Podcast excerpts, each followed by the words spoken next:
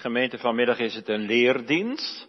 En aan de beurt is nu zondag 33 uit de catechismus over de bekering. We lezen eerst deze zondag. 88. In hoeveel stukken bestaat de waarachtige bekering des mensen? Antwoord in twee stukken, twee onderdelen. In de afsterving van de oude en de opstanding van de nieuwe mens. 89. Wat is de afsterving van de oude mensen? Antwoord, het is een hartelijk leedwezen dat wij God door onze zonden vertoornd hebben en die hoe langer hoe meer haten en vlieden. 90. Wat is de opstanding van de nieuwe mens? Het is een hartelijke vreugde in God door Christus en een ernstige lust en liefde om naar de wil van God in alle goede werken te leven. Maar wat zijn goede werken? Alleen die uit een waar geloof naar Gods wet, in overeenstemming met Gods wet, en hem ter eer geschieden, en niet die op ons goeddenken of op menseninzettingen gegrond zijn. In de 90 over die goede werken is natuurlijk al aan de orde geweest in zondag 32. Daar begint het stuk van de verlossing. Die goede werken staan ook in het stuk van de verlos, eh, sorry, het stuk van de dankbaarheid. In de Roomse kerk staan ze in het stuk van de verlossing. De reformatie heeft gezegd nee in het stuk van de dankbaarheid. Uit een oprecht geloof, naar Gods wet, tot Gods eer. Dat laat ik nu eventjes achterwege. Het gaat vooral over 88 tot en met 90. Dan hebben we het hoofddeel van zondag 33 te pakken. En dat is de inhoud van de dagelijkse bekering. Moet u even opletten niet de inhoud van de bekering. Ja, het, is eigenlijk hetzelfde hoor. Maar kijk, onder bekering verstaan wij ook als je tot het geloof komt. Als je een nieuw hart krijgt. Als God in je leven komt. Als je rekening met hem gehouden. Maar dat noemen we dan de eerste bekering. Maar daar gaat het hier niet over. Het gaat hier over de dagelijkse bekering van een christen, van een gelovige. Het staat in het onderdeel van de dankbaarheid. Dus vandaar als thema de inhoud van de dagelijkse bekering. Nou, de vragen met de antwoorden spreken voor zichzelf. De oude en de nieuwe mens. Een hartelijke droefheid over de zonde. En een hartelijke vreugde in God. Wat is bekering? We weten allemaal dat te maken heeft met de genade van God maar ook met onze verantwoordelijkheid. We gaan vandaag aan de hand van de catechismus dieper op de inhoud van de dagelijkse bekering. En dan zegt antwoord 88, dat is de afsterving van de oude mens en de opstanding van de nieuwe mens.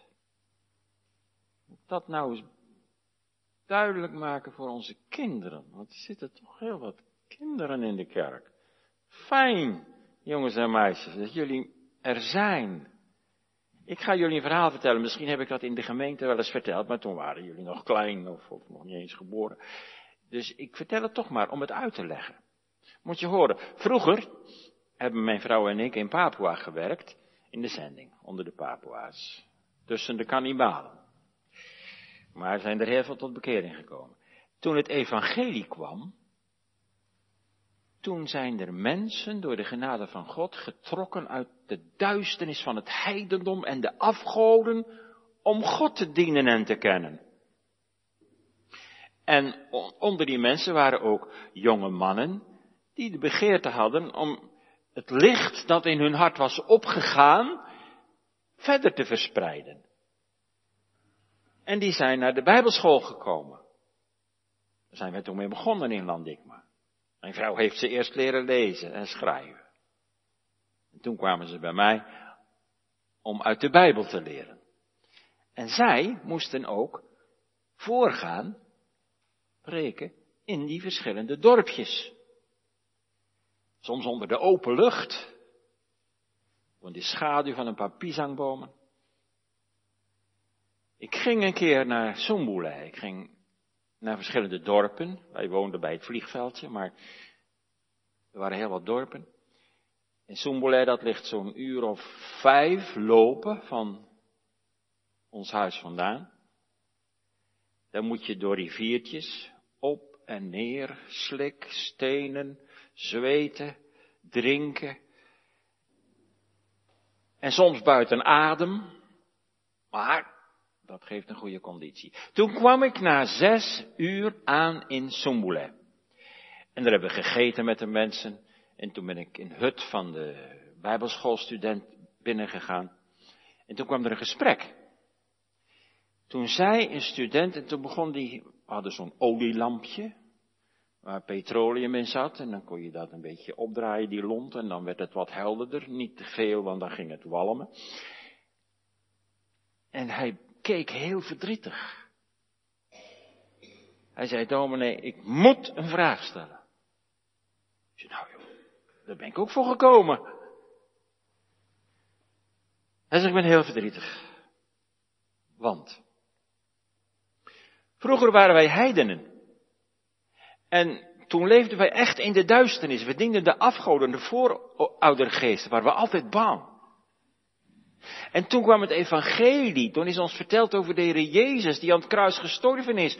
En dat Hij zijn bloed gaf om ons vergeving van zonde te schenken. Toen werd het licht in mijn hart en licht als het ware in de vallei. We gingen anders leven. En ik ben naar de Bijbelschool gekomen. Hij zegt maar nu, nu denk ik, ik ben bang dat het niet echt is in mijn hart. Ik zeg, nou waarom dan niet? Je doet toch je best? Je leest toch graag in de Bijbel en je vertelt het toch aan, ja, maar kijk, ik heb twee harten nog steeds. Dat oude hart, dat had ik vroeger al, maar, maar dat is niet weg. Ik dacht, nu heb ik een nieuw hart van de Heer gekregen. En nu wil ik alleen de Heer dienen en voor Hem leven. En dan gaat alles goed, alles positief, altijd licht. En hij zegt, hoe langer hoe meer kom ik erachter dat dat oude hart niet weg is. Ik heb twee harten, hoe kan dat nou? Dan kan ik toch niet een echte christen zijn? Zeg, weet je wat we doen? Ik had mijn Bijbel in de Jalitaal, in mijn tas. Ik zeg, wij gaan lezen in Romeinen 7. En daar gaat het over geest en vlees. De geest begint tegen het vlees en het vlees tegen de geest. En wat ik wil, dat doe ik niet. En wat ik niet wil, dat doe ik. Ik zeg, kijk, dat is Paulus. Die had ook nog twee harten. Dat oude raakt je niet zomaar kwijt. Helaas, dat blijft, dat is de strijd in ons leven. Hij zegt dus, Paulus had ook twee harten. Ja. Maar Paulus was toch zo'n heilige man? Ja kind van God, dienaar van Jezus Christus, heeft veel mensen tot bekering gebracht. En die zegt, ik heb helaas ook nog twee harten. Hij zei dus, het zou toch allemaal waar kunnen zijn. Ja, ik zeg, het is echt waar joh. Daar moet je nou niet meer aan twijfelen, want ik heb ook twee harten. Snappen jullie dat, jongens en meisjes? Twee harten. Dat betekent ons oude hart. dat, dat, dat, dat trekt naar de zonde, naar de afgoden, naar wat niet mag van de Heer. En als je een nieuw hart krijgt, dan wil je de Heer dienen en liefhebben en voor hem leven en. En iedere christen, ieder kind van God heeft twee harten. En daar gaat het nu hier over. De oude mens, dat is je oude hart. En de nieuwe mens, dat is je nieuwe hart. En die tegenstelling is heel radicaal. Heel scherp. Want gemeente, het gaat om dood en leven, sterven en opstaan, droefheid en vreugde. De catechismus bedoelt met deze tegenstelling niet een, met deze begrippen niet een soort techniek. Zoals je kunt leren met allerlei meditatiemethoden uit het Oosterse religies overgenomen. Geen techniek waarom, waarin je gaandeweg beter moet leren omgaan met je gevoelens en met je emotionele leven. Daar gaat het ook om in de Oosterse meditatietechniek, waarbij de weg naar je innerlijk gaat en waarbij je dan jezelf uiteindelijk moet losmaken van allerlei verlangens en vreugde en verdriet. Maar dat, dat is het niet. Het gaat over echte blijdschap en echte vreugde. Die verlangens mogen er zijn, verdriet en vreugde. Horen bij elkaar en horen bij wie jij bent. En bij wie ik ben, dat hoort bij een mens. Vreugde en verdriet. En bekering is de weg waarin je helemaal zelf meedoet. En betrokken bent. Een weg waarin je jezelf ook tegenkomt. En waarin je gaat merken dat je God verdriet hebt gedaan. Maar ook een weg waarin de Heer Jezus dierbaar wordt en waarin je merkt dat er vreugde en blijdschap is in de dienst van God. En dat komt allemaal door het kruis van de Heere Jezus. De openbaring van Gods liefde. Bekering is dus een weg van vreugde en pijn. Een proces van doorgaande correctie. Ervoor openstaan om gecorrigeerd te worden. En de meeste mensen vinden dat niet fijn. En toch, de basisvragen over de bekering hebben alles te maken met het christelijk leven. De gehoorzaamheid aan Gods geboden. Hoe sta je in dat proces? Jongelui, een vraag. Zijn jullie wel eens kritisch naar jezelf toe? Dat jullie soms heel kritisch zijn naar anderen toe, dat weet ik. Ben ik trouwens ook. Maar ben je wel eens kritisch naar jezelf toe? Sta je open voor de leiding van de Heilige Geest in jouw leven? Welke keuzes maak je en waarom? Het is allemaal heel praktisch en realistisch, het proces van bekering. Hoe langer, hoe meer. Bepaalde zonden aanpakken in je leven. Gemeente, jonge vrienden, zonder bekering kun je niet zalig worden. Dat is heel ernstig hoor. Dat is heel aangrijpend, want niet zalig worden, wat betekent dat? Ja, dat betekent eeuwig verloren gaan. Daarom roept God in zijn woord alle mensen tot bekering. Bekeert u, want waarom zou je sterven? Geef je hart niet aan de afgoden van deze tijd. Denk maar eens nou, wat, welke dat zijn voor jou, voor u. Want niet alleen jongelui dienen de afgoden hoor. Dat doen we allemaal. En die afgoden, die moeten weg. Bekeert u, want waarom zou gij sterven? Richt je leven op God en op de komst van zijn koninkrijk. De catechismus onderwijst ons vanmiddag over de echte bekering van de mens. Van de mens. Niet alleen de echte bekering van je hart, dat ook. Dat is de binnenkant. Maar ook de bekering van je leven. Ook de buitenkant de totale mens, heel ons bestaan, ons begeren, ons denken, ons spreken, onze daden, alles. God grijpt ons aan in ons hart. En dat is het zenuwcentrum van ons bestaan. Daaruit komen alle levensuitingen voort. Ja, geloven doe je in de kerk, zeggen veel mensen. Dat is natuurlijk niet waar. We moeten geen verschil maken tussen de zondag en de week. Tussen de kerk en het kantoor. Tussen je tijd op school en de zaterdagavond.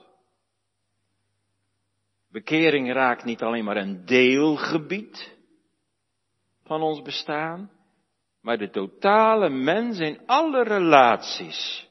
Je verkering, je huwelijk, je handel, je omgang met de directeur, je omgang met het personeel en noem maar op. Het gaat niet alleen maar om geestelijke ervaringen. Het gaat net zo goed om onze daden naar buiten toe. Het begint wel in je hart, persoonlijk, het geestelijk leven. Maar het zet zich voort naar alle levensverhoudingen. Het gaat om een werk van God, maar wij moeten wel iedere dag een keus maken. Tegen de zonde. En voor God. Je doet helemaal mee, want vloeken en liegen, dat moet je laten. En stelen ook. En bidden en de Bijbel lezen, dat moet je doen. Veel mensen zeggen dat ze wel bekeerd willen worden, maar ze willen niet breken met bepaalde zonden. Dat klopt dus niet, dan wil je niet bekeerd worden. Want je bekeren is kiezen tegen de zonde. En wat die bekering inhoudt, geeft vraag en antwoord, vooral antwoord 88, heel duidelijk weer. Twee, twee dingen, twee onderdelen. En hier gebruikt de catechismus bijbelse taal. Onze beleidenissenschriften zijn doorspekt van bijbelteksten of delen uit bijbelteksten. Bijbelse taal. De catechismus gebruikt de woorden oude mens en nieuwe mens. Even iets over deze begrippen. Wat is de oude mens? Nou, eh, de kinderen weten dat al een beetje, hè? Want daar ben ik mee begonnen met dat verhaal, wat echt gebeurd is. De oude mens, dat is ons ik, voor zover we van God zijn afgekeerd. De oude mens, dat is de neiging om zonde te dienen. Om aan onszelf te denken. De oude mens wordt in de Bijbel ook wel het vlees genoemd. Daarom las ik die Bijbelschoolstudent Romeinen 7 voor. Vlees begeert tegen de geest. Het vlees. Dat is mijn zondige bestaan. Waarmee ik in de wereld gekomen ben. Mijn leven zoals ik dat uit mijn vader en moeder meegekregen heb. Mijn leven zoals het was voordat de Heilige Geest in mijn, mij begon te werken. De oude mens. Het beginsel van de zonde in mijn leven. Mijn oude hart. Mijn boze natuur. Wat nog van Adam overgebleven is in mijn leven. Mijn vroegere zondige levenswandel. In die zin spreekt Paulus in de brieven ook over de oude mens, vooral in Efeze 4. We hebben dat gelezen. Daar kom ik nog op terug. De oude mens is oud omdat hij behoort bij het vroegere leven van een christen. Bij het leven van de zonde. Wel nu, er staat die oude mens die moet sterven. Die heeft geen bestaanrecht voor God. Die is ter dood veroordeeld door het sterven en de opstanding van Christus. Die oude mens die moet met Christus gekruisigd worden. En aangezien dat pijn doet, wil je dat liever niet. En daarom kost het zoveel moeite, daarom kost het zoveel strijd. De catechisme spreekt over afsterven. Dat duidt op een proces. Zoals in de natuur. Nu zie je prachtig het nieuwe leven weer uitkomen, hè? Groen, als je wandelt in het bos en overal langs de kant van de weg. Maar in de herfst is het precies andersom.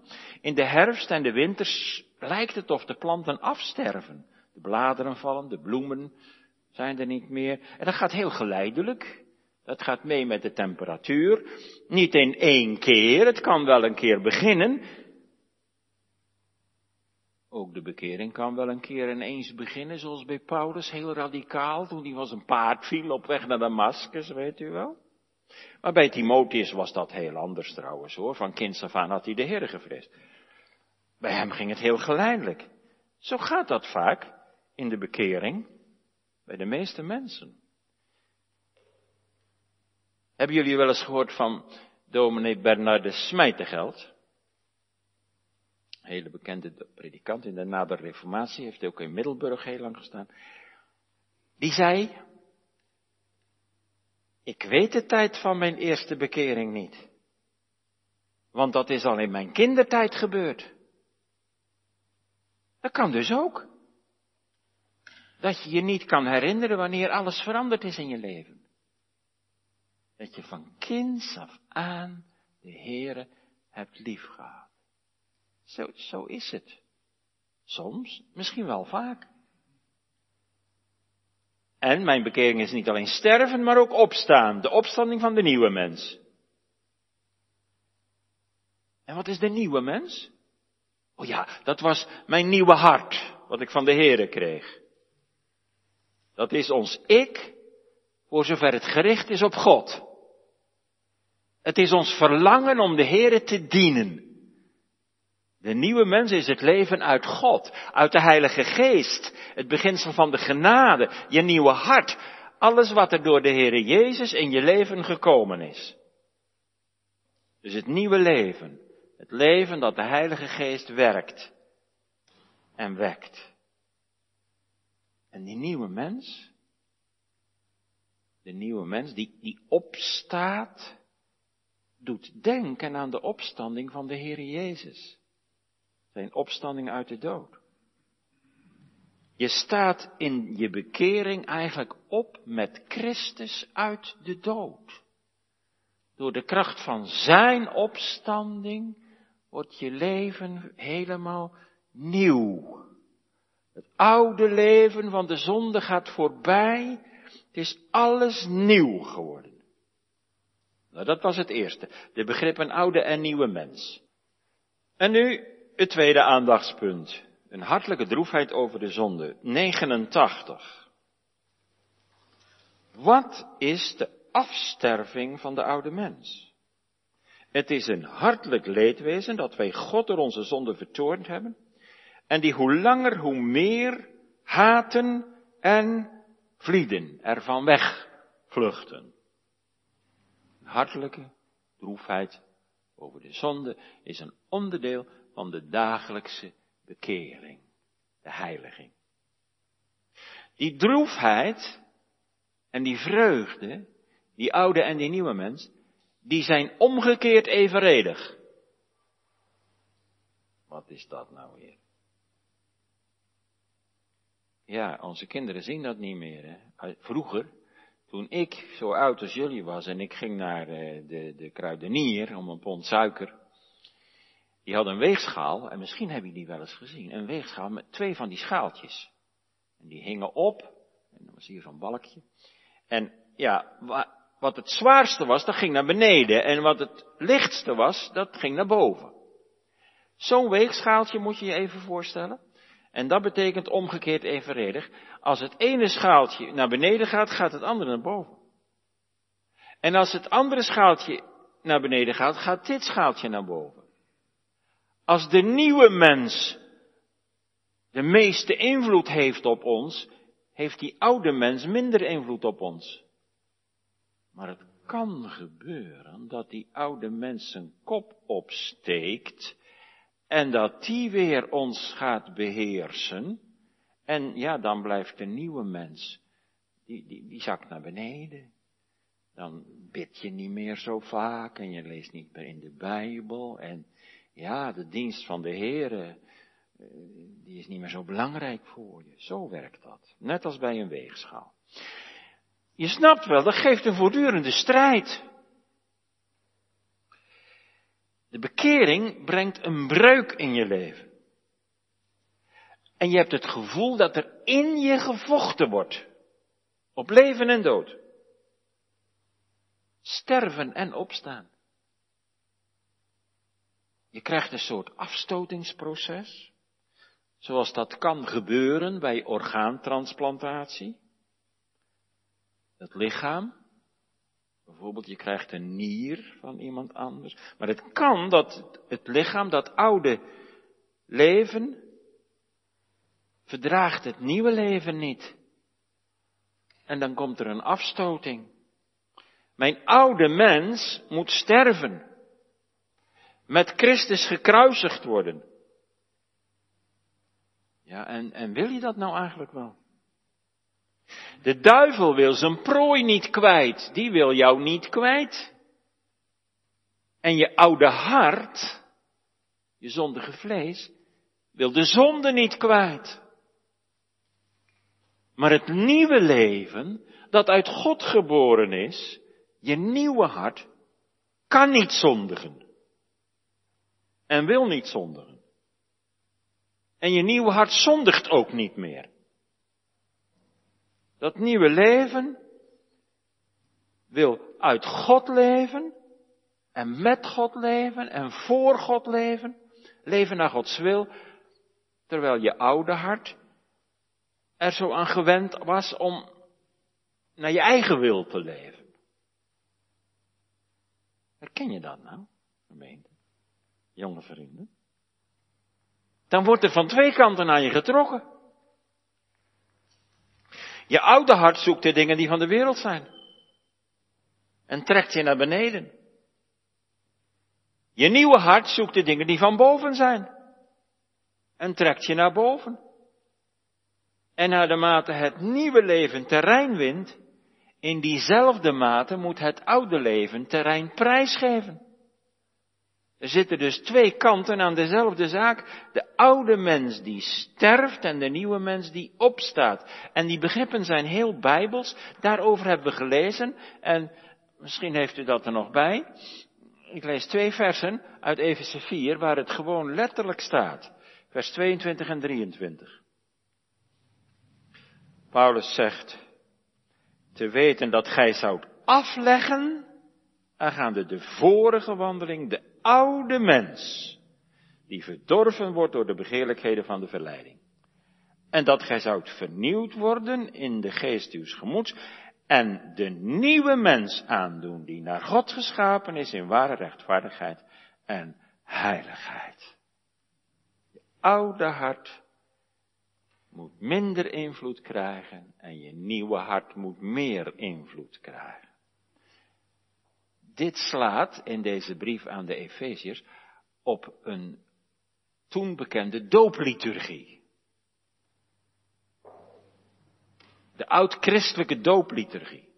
Afleggen, schoongewassen worden, ondergaan en aandoen. De nieuwe, de oude mens moet je afleggen, zegt Paulus, uitdoen, en de nieuwe mens moet je aandoen, aantrekken. Het kleed van de oude mens moeten jullie uittrekken. Je oude levenswandel. Wat je vroeger deed. Liegen, seksuele zonde, van alles en nog wat. En het nieuwe kleed moet je aandoen. De nieuwe mens. Zoals men in de oude kerk voor de doop de kleren uittrok. Bovenkleren natuurlijk. En na de doop witte kleren aantrok. Dan kun je daarna toch niet meer terugkeren naar die oude plunje. Naar je oude zondige praktijken. Die verwisseling van de kleding bij het moment van de doop functioneert bij Paulus als de achtergrond en de vermaning voor de oude mens uitdoen, de nieuwe mens aandoen. Lieg niet tegen elkaar, zegt hij direct hier achteraan. En steel niet en laat de duivel je, je drift niet opblazen. En al die seksuele uitspattingen. Breek met gierigheid, met hebzucht, met roddel. Dat was het oude leven van die heidenen aan wie Paulus schrijft. Hij zegt, jullie zijn toch gedoopt? Moet je toch dat oude leven niet meer leven? Jullie hebben toch die oude mens uitgetrokken? Afgewassen, maak je niet meer vuil. Je bent toch schoon door Christus? Dat past gewoon niet bij het nieuwe leven dat God in jullie begonnen is. Dat is de grond voor de heiliging. En die nieuwe mens wordt steeds weer vernieuwd naar het evenbeeld van de schepper. Zoals Adam in het paradijs geschapen was naar Gods beeld. Nou, we weten dat beeld van God zijn we kwijtgeraakt. Dat ga ik niet nu breed uitmeten, want dat, dat, dat, dat, weet u allemaal. Dat zijn we kwijtgeraakt door de zondeval. Maar God eist zijn beeld terug. Daarom bidden en zingen we ook, o Vader, dat uw liefde ons blijkt, o Zoon, maak ons uw beeld gelijk. Wandel als kinderen van het licht.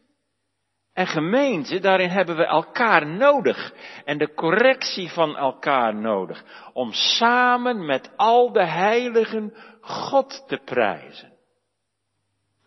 Uit alle volken, talen, naties, rassen, zullen die in Christus zijn, broeders en zusters zijn. Wat een bijzondere weg is toch de bekeringsweg.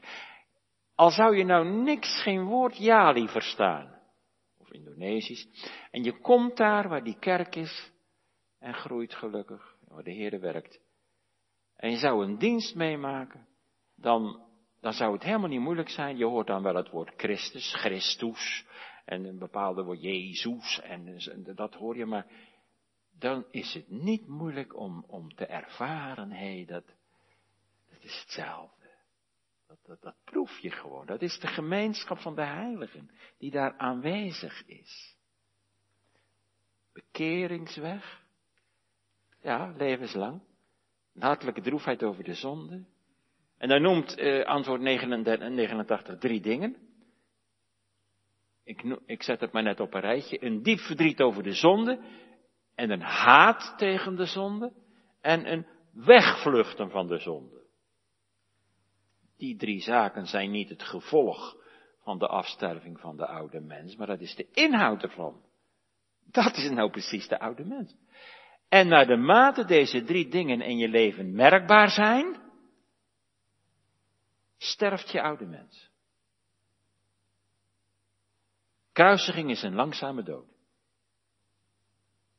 Dat is bij ons levenslang. Bij de Heer Jezus was de kruisiging op één dag, hè? En uh, ja, je kunt je afvragen, als Paulus in Romeinen 6 zegt, onze oude mens is met hem gekruisigd. En de catechisme zegt, onze oude mens moet met hem gekruisigd worden. Dan kun je zeggen, klopt dat wel? Oude mens, ja, die is doodverklaard maar die moet zijn hele leven gekruisigd worden. Er zijn een paar moeilijke woorden voor. Is met Christus gekruisigd, dat, dat is heilshistorisch is dat gebeurd. Maar de catechismus heeft het over de heilsordelijke weg. Moet gekruisigd worden. Als u het niet begrijpt, dan bewondert u het maar. We gaan verder. De droefheid naar God, een hartelijk leedwezen, een diepe droefheid over de zonde, dat hoort dus bij de echte bekering. Niet alleen maar een voorafgaande fase, waarbij het nog kan vriezen of dooien. Het is niet een toeleidende weg tot bekering. Nee, boetvaardigheid is vrucht van het geloof, levenslang. Dat is een belangrijk punt. Er zijn wel mensen die deze droefheid kennen, maar ze denken, ja, maar dat zegt nog niks, want Esau had ook berouw over zijn zonde. Ja, maar er is een groot verschil. Het gaat hier over een hartelijke droefheid. En je hebt niet zomaar verdriet over de zonde, punt uit, jammer. Nee, je voelt niet alleen wat beroert die gevolgen van de zonde. Wat een domme streek heb ik uitgehaald. Nee, vanwege de zonde zelf ben je bedroefd. Want de zin loopt verder.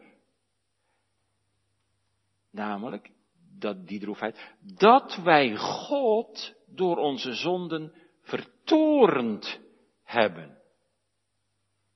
Daarom. Ziet u? Beseffen we dat ook? Iedere zonde is zonde tegen God. Kijk, je kan niet stelen van je naast. En denken, nou, die heeft genoeg, die is rijk genoeg. Dat merkt hij amper. Ja, maar zonde is niet alleen tegen je naaste. Dat is ook zonde tegen God. Want God heeft gezegd, je moet niet stelen. En die droefheid komt juist vanwege de liefde van God. En tot God. En daarom is die droefheid hartelijk. Dat hoef je niet altijd te zien aan de buitenkant. Grote tranen kunnen soms heel oppervlakkig zijn. Kunnen ook krokodillentranen zijn. Bekering geeft een diep verdriet in je hart. Je wil stoppen met de zonde. Omdat je er verdriet van hebt. En niet dat dat altijd zo best lukt. Maar de wil is er echt. En de kern van het verdriet over de zonde komt door de liefde van God. En tot God. De zonde verbreekt namelijk de liefdesband. En het ergste is, jongens en meisjes, toch als iemand waar je veel van houdt, als die boos op je is. Ben je zo verslagen. En als je nou voelt dat God boos op je moet zijn. Dan zeg je, Heer, ik heb er spijt van. Kan het weer goed komen? Vergeeft u mijn zonden? En als je die diepe droefheid beleeft, gemeente, dat is ook iets wat zich verdiept. Hè? En bij de een anders is dan bij de ander. Maar dan ga je dat niet smakelijk aan anderen vertellen, hoe slecht of je bent. En hoe diep of je ellende kennis is. Dat zijn de zaken waarover wij ons nu schamen. Dat beleid je alleen aan de Heer. Die droefheid maakt je trouwens niet zalig, hè? Dat doet God. En daarom gaan we ermee tot God. Die droefheid gaat ook nooit meer weg. Hoe meer je God lief eh, hebt, hoe meer je verdriet krijgt over de zonde. Wanneer hebt u voor het laatst een traan gelaten over de zonde? Dan hoeft dat niet eens een traan te zijn die over je wangen biggelt. Dat kan. Hangt van je emotionele leven af, van je karakter. Maar je kan ook zonder tranen echt heel diep bedroefd zijn. Weet u nog wanneer dat was, de laatste keer? Ik heb het mezelf ook afgevraagd. Dan moest ik toch hard nadenken. Kijk, iedere avond beleiden we onze zonde aan de Heer. En dat kan ook weer een gewoonte zijn. Want je weet dat je niet heilig bent en dat je zonden doet. Maar als het diep verdriet doet, dan vergeet je dat niet zo gauw. God, Heer, ik heb tegen u gezondigd, tegen uw liefde, tegen uw wet, tegen uw evangelie, tegen uzelf. Ik wilde het niet en het gebeurde toch en u vraag ik om vergeving. De spits ligt niet ook, ook niet bij de straf of bij de hel, maar bij de Heer. Bij een goeddoend God. En je vlucht niet van God vandaan, maar je vlucht naar de Heer toe. Kain en Judas hadden wroeging. En dat leidt tot wanhoop. Maar de Bijbel zegt het is een droefheid naar God. De droefheid der wereld werkt de dood. Leidt tot de dood. Maar de droefheid naar God werkt een onberouwelijke bekering tot zaligheid. En wat was ook alweer verbonden met die droefheid? Nou, dat zei de catechismus. Je gaat de zonde haten. Je krijgt een gruwelijke hekel aan. Niet aan bepaalde zonden, maar aan alle zonden. Haten is een heel sterk woord, hè? Je wil de zonde wel met wortel en tak uitroeien uit je leven. Maar het lukt niet. Daar kan je doodmoe van worden. Je geweten wordt in de voortgang van de bekering steeds nauwer. Dat betekent nauwkeuriger. Je gaat er beter op letten. En daar hangt dat derde mee samen. Je, zonde gaat, je gaat de zonde ook vliegen. Er vandaan vluchten. Ontvluchten. Was Jozef. Een jonge kerel met al zijn gevoelens. Ook seksuele gevoelens. Door de vrouw van Potifar wordt beetgepakt en ze zegt, kom op, mee naar bed. En hij ontvlucht de zonde. En laat zijn jas in haar handen achter. Zo. Dat is nou echt een voorbeeld van wegvluchten van de zonde. Je gaat wegdoen uit je leven wat tot zonde, zonde verleiden kan. Je wordt kritisch op je mediagebruik. Eén muisklik kan je brengen in een wereld vol zonde. Je wordt kritisch op vrienden waar je mee omgaat. Op de muziek waarnaar je luistert. Op je geldbesteding. Op het aantal biertjes dat je drinkt op zaterdagavond. Maar mag je dan niet een avondje gaan stappen? Zou je dan niet bang zijn voor jezelf? Voert dat niet van de Here af? Is Christus daar ook? Ja, of je moet de Heer bewust verdriet willen doen. Maar dat wil je toch niet als je een christen bent? Je voelt jezelf dan toch ongelukkig? Dit soort plezier ga je toch eigenlijk oppervlakkig vinden? Tuurlijk mag je gezellig samen zijn met je vrienden. Je weet wel wat ik bedoel. Weet je waarom dat je dat niet meer wil? Omdat je een grotere vreugde hebt geproefd in de dienst van God. Door Christus. We hebben gelet op de nieuwe en de oude mens. Oude en de nieuwe mens. En die hartelijke droefheid en nu die hartelijke vreugde in God. Dat is antwoord 90. Wat is de opstanding van de nieuwe mens?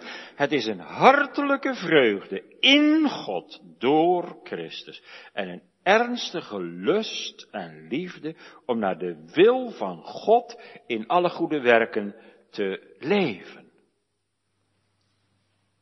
Bekering kent dus ook een andere kant dan wat we er net hoorden. Het is ook de opstanding van de nieuwe mens. En daarover gaat het in vraag en antwoord 90. Wat is de opstanding van de nieuwe mens? Bekering kent dus ook gevoelens van vreugde. Niet alleen maar droefheid. Wonderlijk, hè? Dat die twee samen kunnen gaan in één mens. Want die vreugde zit ook in je hart. Een hartelijke vreugde. En dat lees je niet altijd af van iemands gezicht.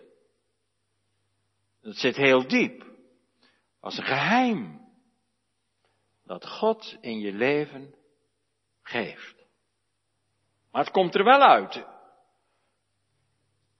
Dan kun je zingen van het heil door God bereid. Het is een blijdschap. Niet omdat ik nu ineens zo'n goede man of vrouw of kind of jongen of meisje geworden ben, maar een blijdschap in God.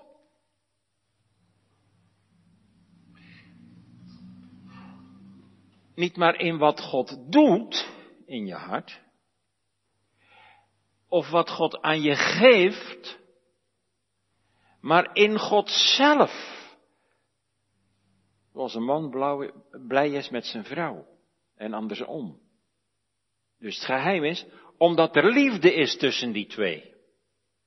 Zo is er blijdschap in God. Omdat je van de Heer bent gaan houden. Je blij bent in God. Je verlangt steeds weer Hem te dienen. Je hebt niet langer een hekel aan de dienst van God. Als je dat ooit gehad hebt. Er zijn best kinderen die helemaal geen hekel hebben aan de dienst van God. En, en, en als ze eh, tiener worden, hebben ze er nog geen hekel aan. En dat zijn soms kinderen die van jongs af aan de Heer lief hebben. Maar de dienst van God heeft je hart. Kerkdienst, je bent blij als je naar de kerk mag. Al is het fijn dat je thuis nu mee kan kijken. Bijbel lezen. Het prijzen van de naam van de Heer. Leidingscategorisatie volgen. En die jongelui die nu aangenomen zijn om beleidenis te doen, die hebben al gezegd, nu vallen we misschien wel in een gat, want we hebben toch een stok achter de deur nodig. Nou, daar is een oplossing voor gelukkig. Hè? Dan kunnen we een bijbelstudiegroep oprichten voor uh, de lichting van dit jaar en de lichting eventueel van vorig jaar. En dat, dat kunnen we altijd nog zien. Maar je hoeft echt niet in een gat te vallen. Dan zullen je erbij helpen. Maar het blijkt ook in het dienen van je medemens. Uitkomen voor de Heer, tot in het maatschappelijk leven, het politieke leven toe. Het gaat er niet alleen maar om dat de zonde verdwijnt, er is meer. Nee, je wil groeien in het nieuwe leven met God. En dat noemt de catechismus nu de opstanding van de nieuwe mens. Doe denken uit een graf waar je uit opstaat. Dat nieuwe leven in Christus, heeft het graf achter de rug. Dat leven zal nooit meer sterven.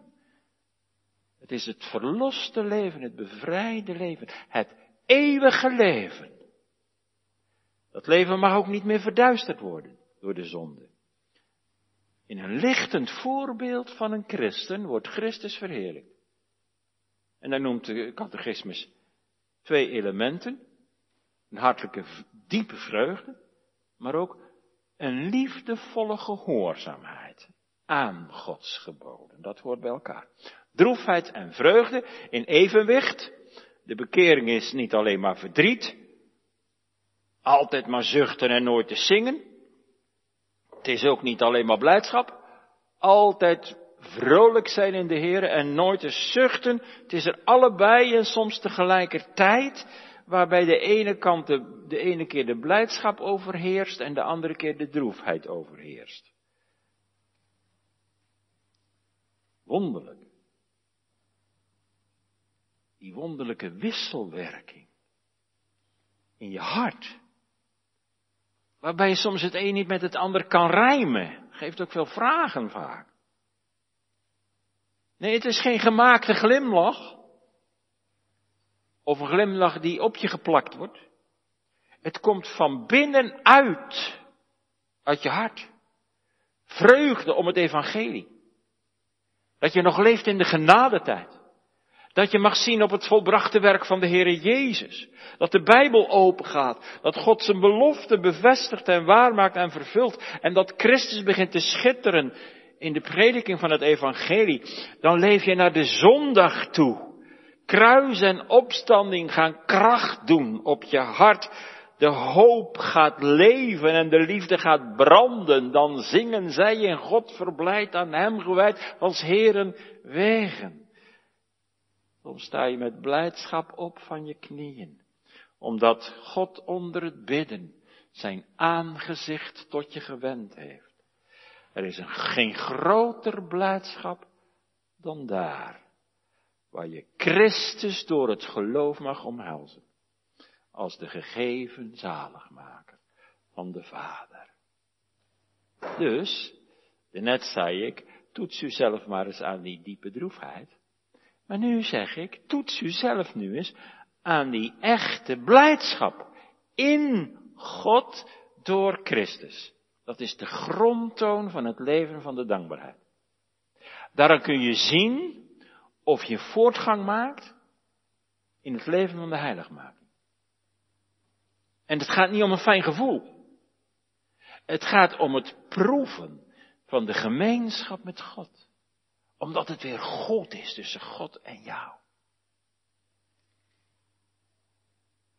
Door het bloed van de Heer Jezus. Staat er ook. Door Christus. Want Hij is het geheim van die vreugde. Want Hij betaalde die zware schuld en Hij droeg de last van de zonde. En Hij herstelde de gemeenschap met God. Wat een diepe vreugde. Tranen van blijdschap kunnen zo in je ogen springen. Wat is Zacchaeus blij geweest toen de Heer Jezus meeging naar zijn huis. En de moorman die Christus leerde kennen en gedoopt werd, reisde zijn weg met blijdschap. En het tweede kenmerk van die opstanding van de nieuwe mens, naast die vreugde in God, is een lust en liefde om naar de wil van God in alle goede werken te leven. Nou, hebt u dat nou ook? Een lust en liefde om naar de wil van God te leven. Begeerte om de wil van God te doen. Ik zeg niet dat dat altijd lukt. Ja, dan, dat geeft weer die droefheid. Maar het is toch je hartelijke begeerte. En soms lukt het wel. Wees eerlijk. En dan zeg je, dank u heren voor uw genade. Voor de verlossing. Dat nieuwe leven is helemaal op God gericht. De Heilige Geest die bewerkt dat. Diep in je hart. Gericht op God, op zijn geboden, op zijn eer. Het gaat niet om angst voor de straf of zo, maar het gaat om dank voor de verlossing. Gemeente, dat is toch het doel van ons leven? Waar leef je anders voor? Dat we voor God gaan leven. dan verlang je ook dicht bij je hemelse vader te blijven. En hem te behagen. Dat ligt dan in je hart.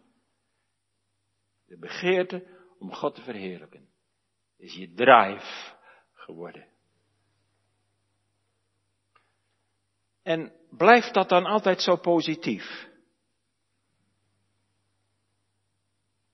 Nee. Daarom is bekering maar niet een verandering die je één keertje ondergaat. Ja, dat noemen we de eerste bekering of wedergeboorte, maar daar gaat het nu niet om. Het is een levenslang proces.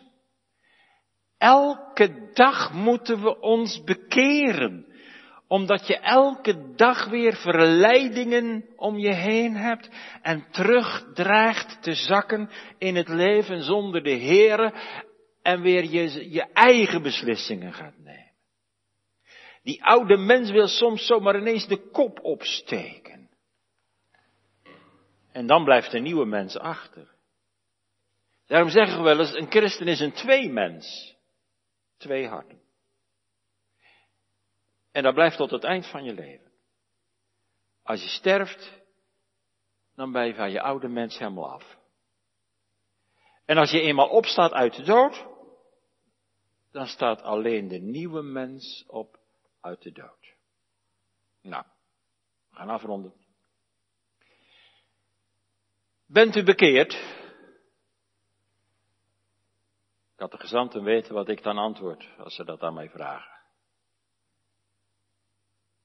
Dan zeg ik, ja, klein beetje. Ik heb daar iedere dag weer voor nodig. Bent u nooit bang voor achteruitgang in de genade? Kan het zijn dat je je stille tijd verwaarloost? En daarom mag dit een aansporing zijn, deze catechismus. Ga er toch voor. In dat verband schrijft Paulus aan de gelovigen, ontwaakt gij die slaapt en sta op uit de dood en Christus zal over u lichten. Dat is een vermaning aan de gelovigen. Zoek voortdurend vernieuwing en verlevendiging van je gebedsleven. Er zijn ook middelen voor. Er zijn prachtige boeken uitgegeven die je daarbij helpen. Zoals die, die aspecten, zodat al die aspecten van droefheid, vreugde, haten, liefhebben, begeren, vluchten, door de adem van de geest van God worden opgewekt in je leven. En wat is dat een heerlijk genadewonder. Dat we elke zondag onder de bediening van het evangelie mogen zijn. Gedeeltelijk hier zijn, maar in ieder geval thuis zijn. Want onder dat woord worden hongerigen gevoed en bedroefden getroost en afgedwaalden vermaand om terug te keren. Sterven en opstaan. Steeds weer opnieuw tot Christus gaan. Opdat de kracht van zijn opstanding hoe langer hoe meer zal doorwerken in ons hart en in ons leven. Kolbrugge vergelijkt de oude mens en de nieuwe mens met een rups die een vlinder wordt. Heb je wel eens op school zeker, hè, met biologie, jongens en meisjes. Een rups die een vlinder wordt. Dat is heel mooi. Uit die rups, die kokon, worstelt zich een vlinder. Wat vind jij nou mooier? Die rups of die vlinder? Die vlinder natuurlijk. Let op, die vlinder kijkt nooit meer om naar de kokon die hij verlaten heeft, zegt Kolbrugge. Hij zegt, leef maar zo. Paulus zegt het op deze manier. Houd het daarvoor, dat gij wel voor de zonde dood zijt, maar voor God levend. Door Christus Jezus, onze Heere. Amen.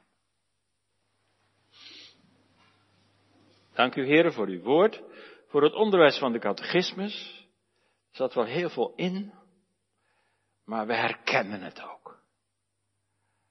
En heren, als we het niet herkennen, oh, geef alstublieft dat we er haast mee maken, want zonder bekering, zonder dagelijkse bekering kunnen we voor u niet bestaan. Alleen in Christus, door Christus, door het werk van de Heer Jezus Mogen we zo zoeken tot we u kennen. En mogen we in het geloof in praktijk brengen wat we vandaag hebben gehoord. Help ons in de strijd.